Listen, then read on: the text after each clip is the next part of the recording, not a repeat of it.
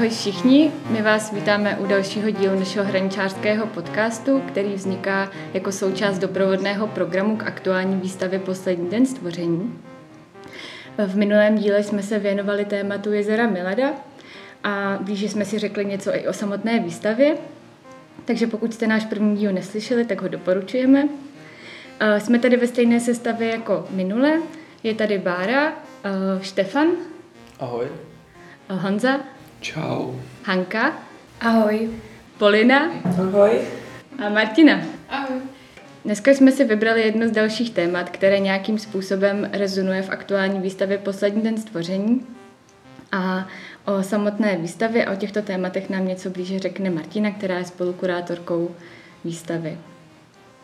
Tak pokud se vrátím zpátky k tématu výstavy Poslední den stvoření, která se právě snaží uh, nahlédnout do možných směrů uvažování o novém vztahu ke zdevastované krajině, pak uh, si myslíme, že právě panevní oblast severních Čech uh, desítkami kilometrů povrchových uhelných dolů a jejich výsypek prochází obnovou a naskýtá tak příležitost přinést zásadní změnu v regionu. Myslíme si, že jednou z těch možností může být právě změna a nový přístup k zemědělství a k novým vlastně formám rozdělení a využívání půdy. Na výstavě se tady tomu tématu věnuje umělkyně Angela Anderson a Maria Lukáčová. Obě dvě se vlastně ptají, co se děje s půdou, vodou a dalšími přírodními zdroji ve společnosti, kde nejsou hodnoty podřízené ekonomickým modelům hospodářského růstu a produktivity a principy reprodukční práce, jako je právě péče o určité nelidské aktéry, které jsou v, v tom případě upozaďovány. Eh, protože právě člověk má velkou moc upravovat prostředí, eh, ve kterém žije. A eh, jednou vlastně z možností, kterou se snažíme na výstavě ukázat, tak je právě výzkum Tomáše Uhnáka. Tomáš Uhnák ve svém textu dokládá určitý přístup ke komunitně podporovanému zemědělství která vlastně přiřazuje k, eh, k environmentálním institucím. Myslíme si, že právě spoustu environmentálních problémů má kořeny v zemědělství a proto se jim Tomáš Unák zabývá. Když se blíže podíváme na strategie, vize a opatření státu, všimneme si, že témata jako je zdraví, jídlo, zemědělství, klimatická změna nebo právě biodiverzita jsou vnímány jako určitý oddělený a separátní oblasti. Jinými slovy, tak tady chybí integrační a nějaké uh, nové vlastně participativní strategie, které by usilovaly o zdraví přírody i lidí. Z důvodu tady toho můžou být nějaké vládní uh, vize a vznikají tak vlastně různé iniciativy z dola, jako je třeba Food Commons, anebo co se týče Ústeckého kraje, tak uh, uh, komunitní vlastně iniciativa Svobodný statek na soutoku. Myslíme si, že právě tady ta důvěra v menší celky, který posilují pravomoci obcí a komunit, tak můžou dát v rámci přerozdělování území a strategie vlastnictví té půdy nějaký nový směr, směřování vlastně politiky a může to vlastně výst eh, k proměně o novou jakoby, ekologickou proměnu společnosti.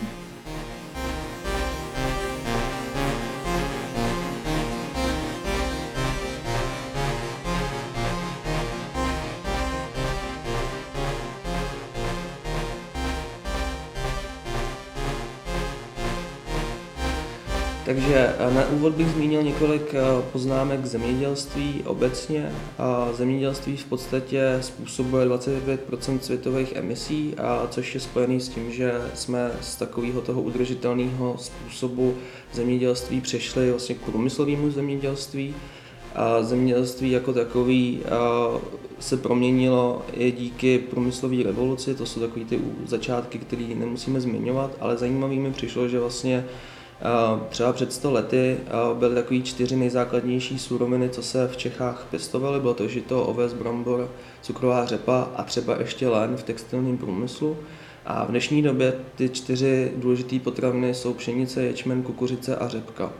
A nejvíc poslední dvě zmíněné plodiny jsou pěstované hlavně kvůli jejich využitelnosti i do třeba do automobilového průmyslu, do příměsi biopaliv kde můžeme přímo vidět, že některý Některé podpory v zemědělství můžou být ve finále vlastně v jeho neprospěch. Je to způsobený tím, že vlastně půda je neustále drancovaná a je je tam velký apel na, na výnos vlastně těch plodin, takže můžeme vidět, že se pěstují monokulturní plodiny a vlastně není tam ta důležitá diverzita těch jednotlivých eh, plodin a nedochází vlastně k obměně těch polí, eh, k tomu, kdy vlastně přirozeně si odpočívá půda, nebo prostě tím, že ty plochy jsou menší, tak je tam nějaký členění, co třeba pomáhá k zadržování vody. A tohle to vlastně je i způsobený částečně vlastně dědictvím socialismu, kdy vznikly velký agropodniky, a to nám vlastně zůstalo i po revoluci, takže máme třeba průměr asi 164 hektarů plochy na zemědělský podnik, když to třeba v Evropě ten průměr je většinou 16 hektarů. Můžeme vlastně zemědělství rozdělit na několik vlastně segmentů a v podstatě tady stojí proti sobě dva takový protihráči. Jsou to vlastně agropodniky a nějaký konglomeráti versus nějaký menší zemědělci a třeba komunitou podporovaný a zemědělství. Víš třeba kolik procent je třeba těch malých farmářů a kolik procent půdy využívají třeba tady ty velké podniky? Ta definice vlastně toho agropodniku nebo velkého zemědělce je, že musí mít půdu nad 50 hektarů. Abychom si to představili, tak 50 hektarů je zhruba 66,666 fotbalových hřišť. A, a ten poměr je, že těch uh, podniků velkých je asi 92,2%. To znamená, že uh, obospodařují vlastně většinu té uh, zemědělské půdy v Čechách. Ta plocha zemědělská relativně se zmenšuje, ale to procento je vlastně zanedbatelný, nicméně je mm, snahou víc zalesňovat a, nebo třeba vytvářet nějaký jako i e, louky, takže ten trend e, v dlouhodobém horizontu je pozitivní, ale je pomalej na to, aby ta půda třeba e, se obměňovala a nevyužívala se stejná půda intenzivně na to zemědělství. Mě jako z hlediska třeba i výstavy a myšlenek, který právě Tomáš Uhna Bohnák eh, deklaruje i na výstavě na třeba blogu eh, veřejného sálu Hraničář nebo i obecně ve své vlastní práci, eh, tak mi přijde sympatická forma komunitou podporovaného zemědělství. Ta vlastně stojí na nějakém principu za prvý ekologického přístupu k krajině a k půdě a vlastně k ekologickému přístupu k pěstování. Důležitý je, že vlastně vzniká nějaká komunita lidí, kteří si vyberou svého zemědělce a toho podporují finančně a on na základě té finanční podpory potom může eh, dobře rozvrstvit, eh, jaká plodina eh, bude pěstovaná a ten odběratel ve finále prostě má nějaký mix sezónních plodin. Jak se třeba liší tady ten přístup těch malých farmářů oproti tady těm velkým korporátům? Tak za prvý uh, střídají plodiny a často i pěstují plodiny v nějaké uh, blízkosti a sounáležitosti vedle sebe, které si můžou uh, prospívat a určitě používají uh, třeba méně ty konvenční hnojiva a tím pádem vlastně do půdy třeba neproniká tolik uh, pesticidů a vlastně eventuálně potom nějakých dalších chemických látek, které tu půdu degradují a způsobují následnou, následnou erozi. Zajímavý je, že když se třeba srovnává tenhle ten um, vlastně jako intenzivní zemědělský přístup s tím pomalejším, tak uh, ten výnos uh, není o tolik jiný a je to vlastně jenom spíš ta míra jako nějaký práce a, a vlastně nějakého budoucího plánování.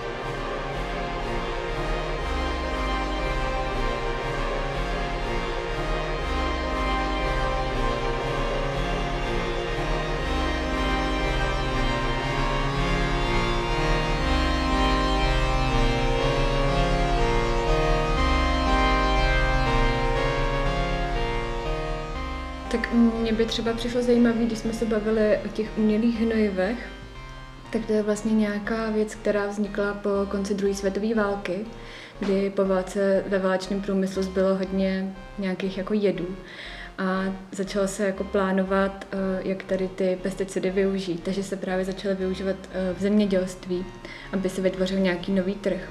A dost často ty drobnější farmáři byli nuceni do využívání tady těch jako chemických pesticidů, aby vůbec mohli konkurovat tady těm velkým agropodnikům. Jenomže s těma chemickými hnojivami samozřejmě přichází spoustu problémů, protože například vysušují půdu a nebo se do našich potravin dostávají různé jedy, Aktuálně máme v těle třeba až 13 různých pesticidů, ze kterých může vznikat třeba rakovina.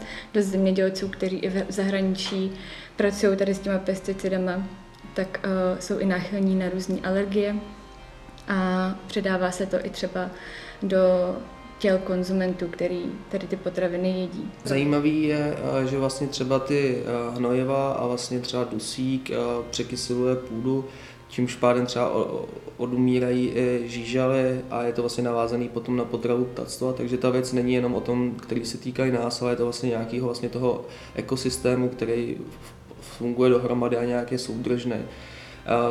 S tím intenzivním zemědělstvím je i spojený to, že vlastně se snižuje počet hmyzu za posledních třeba 30 let, ten úbytek je 75 a je to vlastně i spojený s tím, že eh, třeba ty chemikálie vlastně můžou způsobit to, že se dostávají do podloží a do podzemních vod a tím pádem se vlastně dostávají do celého toho traktu eh, ekologického a ovlivňují nás nejenom přímo v tom, co jíme, ale ovlivňují nás třeba i v tom, co pijeme a vlastně se dostávají postupně i do eh, dalších jako segmentů té přírody. Samozřejmě to souvisí i s chovem nějakých hospodářských zvířat, protože tím, že nemají prostor na to pásce na nějakých mm, pastvinách a žijou na malých prostorech a jsou krmeni tady těma mm, krmivama, které jsou chemicky ošetřené, tak se samozřejmě dostávají tyhle ty pesticidy i do jejich masa.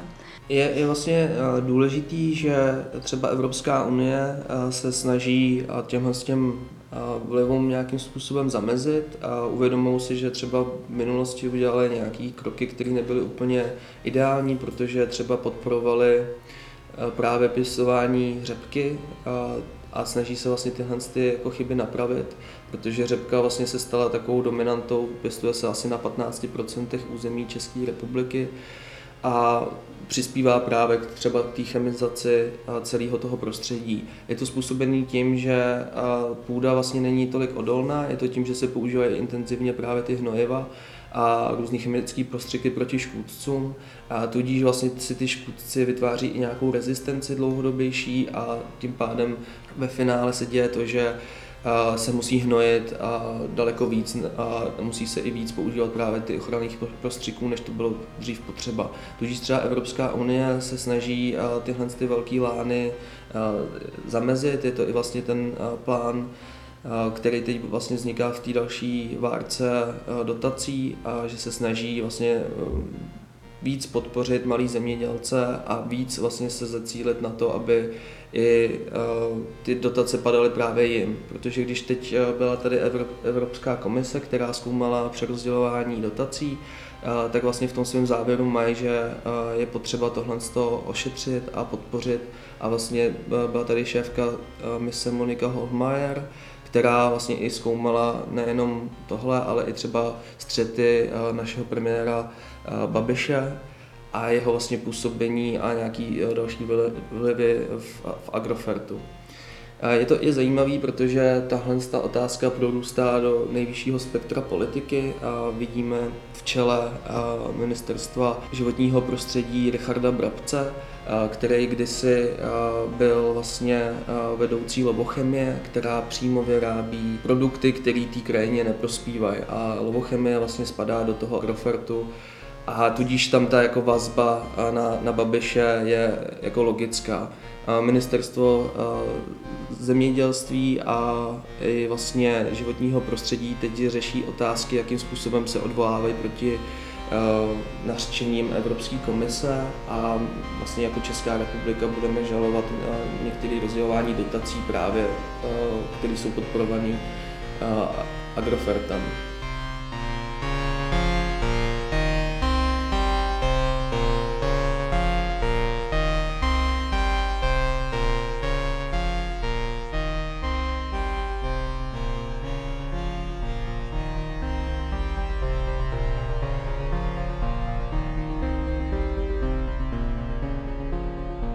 V rámci zemědělství přišlo důležitý zmínit aktuální problém se suchem, kdy hodně v médiích slyšíme, že je největší sucho za posledních 500 let. A drobní zemědělci mají právě tu výhodu, že tím, jak se chovají k půdě, jak oni pečují, tak někdy i v období sucha tihleti drobní zemědělci můžou produkovat až víc potraviny než právě ty podniky, které používají ty pesticidy. Problém je, že třeba v České republice je až 95% zemědělské půdy ničeno těma pesticidama. Já bych jenom chtěl říct, že jsme se bavili o, o tom, jak se mění průmysl, eh, zemědělství a všechny tyhle ty vztahy a nějaké naše adaptace na současnou situaci a s tím právě, co už na, na, nakousla Bára, tak souvisí otázka sucha. A mohla bys Bára zmínit, eh, jak to třeba je, když vidíme nějakou řeku a její stav a třeba stav podzemní vody? Tak stav vody v řece úplně neukazuje to, jak na tom je třeba podzemní voda právě teď v době, kdy zažíváme nejhorší sucha za 500 let, tak tam je velký problém toho, že ubývá i té podzemní vody. A abychom třeba ty zásoby té podzemní vody dorovnali, tak by muselo třeba pršet až půl roku v kuse, aby se tady ty výkyvy srovnaly. A s tím vlastně souvisí nějaká jako změna i koncepce zadržování vody v krajině, v krajině a to hodně i souvisí právě se zemědělstvím, protože třeba ministerstvo životního prostředí teď plánuje vystavit 32 přehrad, ale vlastně vůbec nepřemýšlí nad tím, že je potřeba zadržovat tu vodu přímo v té krajině. A pokud proměníme nějaký přístup k zemědělství, tak ta voda bude udržitelnější i v té krajině že prostě když nebudeme používat tolik chemikálí a, a tak dále, tak ta krajina nebude rozpraskaná a bude se právě víc vsakovat voda i do těch podzemních vod. A zároveň třeba teď je hezký příklad Die a jenom ty si vlastně o tom něco věděla, tak jestli bys to mohla zmínit, co tam, co tam ty stalo? Tak tam v 70. letech došlo k oddělení toho toku. A původní tok die začal prakticky vysychat, ale teď na něm začaly nějaké úpravy, nějaké jako rekultivace. Nechává se ten, to umělé vytvořené rameno řeky, tak v něm teď teče víc vody než v tom původním ramenu řeky a je to způsobené taky nějakýma jakoby dílčíma úpravama v tom toku. Nechává se to větším ledem, nechávají se tam třeba napadaný stromy, které se dřív odstraňovaly. A třeba právě tady ty spadané stromy tak vytváří nějaký prostředí pro živočichy, takže se tam začalo o dost víc dařit různým druhům ryb. Já myslím, že to právě souvisí s tou meliorací, kterou jsme za socialismu tady udělali a teď by bylo vhodné jako postupně rušit. Ono to není tak, že by teda měly vzniknout jenom jako tůně a remísky a všechno prostě, aby jako najednou koexistovalo. Ten vklad toho člověka je tam taky zajímavý, určitě by měly vznikat i přehrady a nějaké zadržení jako přímo té vody, ale měla by to být právě nějaká jako uh, koexistence všech těch přístupů dohromady.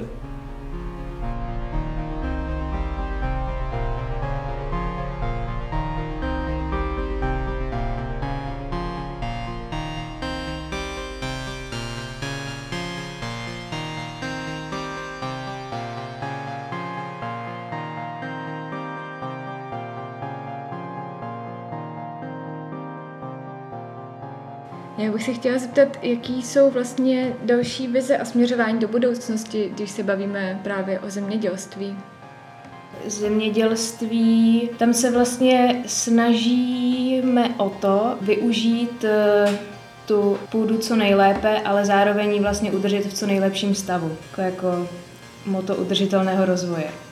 A spočívá to ve větší výkonnosti strojů, v robotizaci zemědělství, jsou, je to pojem zemědělství 4.0.1, který souvisí právě se čtvrtou industriální revolucí, která je založená na, digitalizaci, na vlastně zpracovávání dat, na internetu věcí, což je vlastně způsoby, jak eh, mezi sebou eh, můžou eh, věci, chytré věci, jako nevím, chytrá auta, chytré nástroje, další komunikovat. A tady je snaha vlastně vytvoření úplně prostě precizního zemědělství, které nejlíp asi v reálném čase prostě zpracovává údaje z půdy, na základě jich může reagovat a přesně si dávkuje eh, věci tak, jak jsou potřeba. Je to vlastně podobné takovým těm jako zase distribučním systémům v, v supermarketech, které jsou takové ty jakoby just in time, že přímo dostanete takovouhle vlastně zrovna, zrovna zásobu do toho obchodu, aby to fungovalo všechno co, co nejrychleji a nejpřesněji, což se nám teda taky teďka trošičku vlastně vymstilo, když nikde nebyly zásoby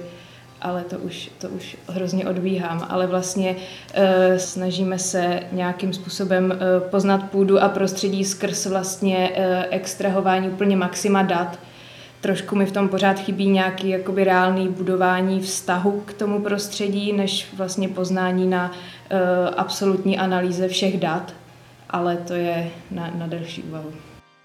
Ono je to teď v takovém jako boomu, že vlastně jsem koukal, že třeba eh, řada amerických farmářů už eh, si nechává posílat i satelitní snímky, takže se kouknou na pole a vidí ze zhora, eh, jaká plodina třeba je napadená nějakým škůdcem, nebo třeba sami používají drony, který efektivně právě využívají hnojiva nebo i třeba závlahový systém, který právě přes IoT senzory jsou daný jako v půdě a, a rovnou vlastně se používá méně vody, než by bylo potřeba, takže tam vlastně dochází k, nějaký udržitel, k nějakému udržitelnějšímu přístupu, ale pořád ten přístup je vlastně hnaný jako tou produkcí, na což naráží Hanka. A je to i způsobený tím, že jako populace pořád rosteme a až třeba někdy kolem roku 2050 se ustálíme na 10 miliardách obyvatel. A my potřebujeme vlastně buď změnit eh, přístup k zemině, k půdě, k, k stravovacím návykům a k spotřebě. To znamená, že můžeme třeba být trošku skromnější a mít jako eh, jiný, eh, jiný návyky, co si vlastně třeba kupujeme, a nebo naopak musíme být víc efektivní s tím, jak používáme suroviny a zdroje planety. Takže ten zemědělství 4.0 jde vlastně nějaký ten udržitelný růst, ale e, jsou tady i třeba pomalejší strategie, e, který třeba e, razí Hanna Librová nebo o nich právě hovoří Tomáš Uhnák. A který teda nějak asi víc mluví o změně jakoby celého systému, než prostě jenom změně poptávky po jiných věcech, které jsou jakoby lepší. Mm-hmm, nebo jinak pěstovaný, hmm. líp pěstovaný. A třeba mně přijde jako sympatický, že eh, jak známe všichni Elona Máska, tak má bratra Kimbala Máska, eh, který se zabývá eh, vertikálním pěstováním a on vlastně jako hodně vychází z, tý, z toho, že vlastně všichni se stěhují do měst a vznikají velký aglomeráty prostě lidí a tudíž vlastně ty vertikální zahrady by měly využívat méně plochy a využívat třeba systému jako jsou hydroponie, areoponie, akvaponie a, a tak dále. Je to vlastně pěkný v tom, že jsou to vlastně i nějaké inspirace s tím, jak jako zemědělství fungovalo dřív, že třeba to hydroponní pěstování nebo využívání nějaký jako zaplavené plochy už známe prostě třeba z Číny, z Afriky a fungovalo tam daleko efektivnější že si dělali třeba valy hlíny, které byly mezi tím vlastně jako zapuštěný vodou, tudíž vlastně tam ta výživa jako tou vodou byla intenzivnější. A, a vlastně tyhle ty praktiky známe, jenom prostě jsme nějak zapomněli, že se dají využívat a znova se vlastně objevují a přizpůsobují, automatizují třeba. No. Hmm, spíš se moc neumíme uznat, že tady ten náš systém není ten nejlepší na světě. Nebo tam mluvil vlastně ten, ten, eh, jak on se jmenoval, uh, Clive Spash. Hmm. Tam říkal, že jde zase o růstovou strategii a že to je problematický, protože to chce nějakou alternativu k tomu růstu už konečně, který, na který se vždycky jako ta ekonomika soustředí teď prostě.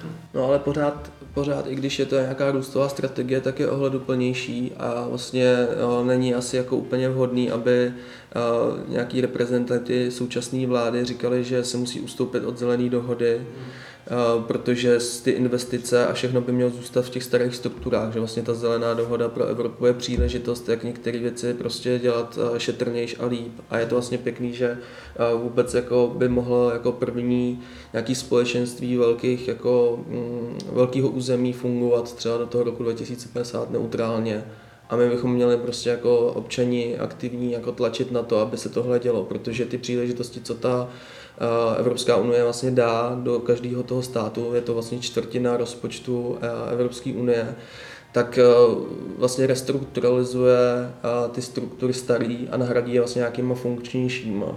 A podle mě jako otázka, která je hrozně jako pro mě třeba zajímavá o tom, jak fungujeme jako systémově a rozvojově a furt prostě musíme růst, je jako podstatná a nemělo by se ustupovat z toho, že tenhle ten systém vlastně spěje k tomu, že úplně jako vycucáme všechno, ale eh, chtělo by to prostě tu diskuzi jako otevírat postupně, a, ale jako neměla by utichnout, to určitě mm-hmm. s tebou souhlasím.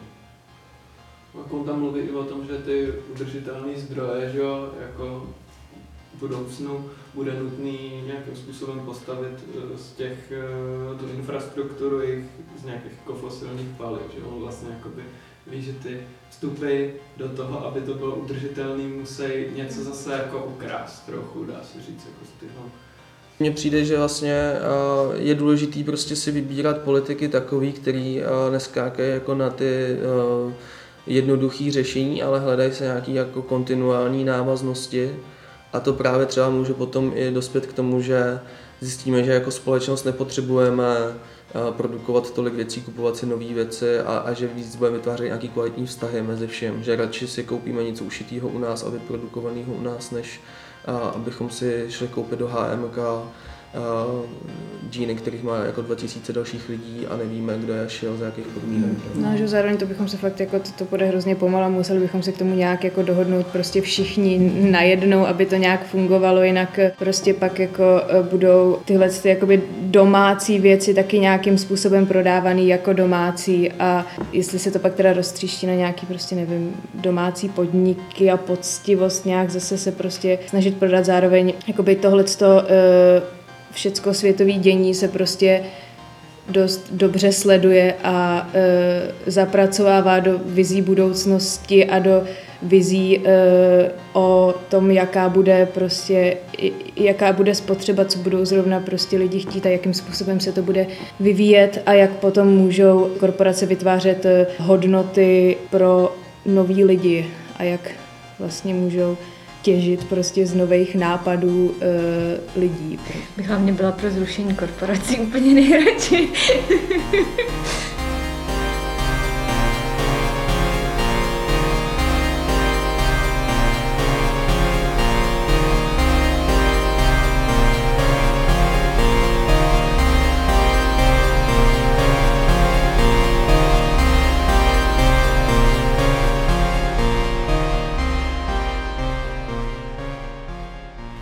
vám moc děkujeme za poslech, snad jste to vydrželi až sem, loučíme se s vámi, můžete si nás najít na sociálních sítích a nebo e, na webu hraničář-ústí.cz a prosíme vás, abyste zavítali do Hraničáře na výstavu Poslední den stvoření, která je prodloužená až do konce léta.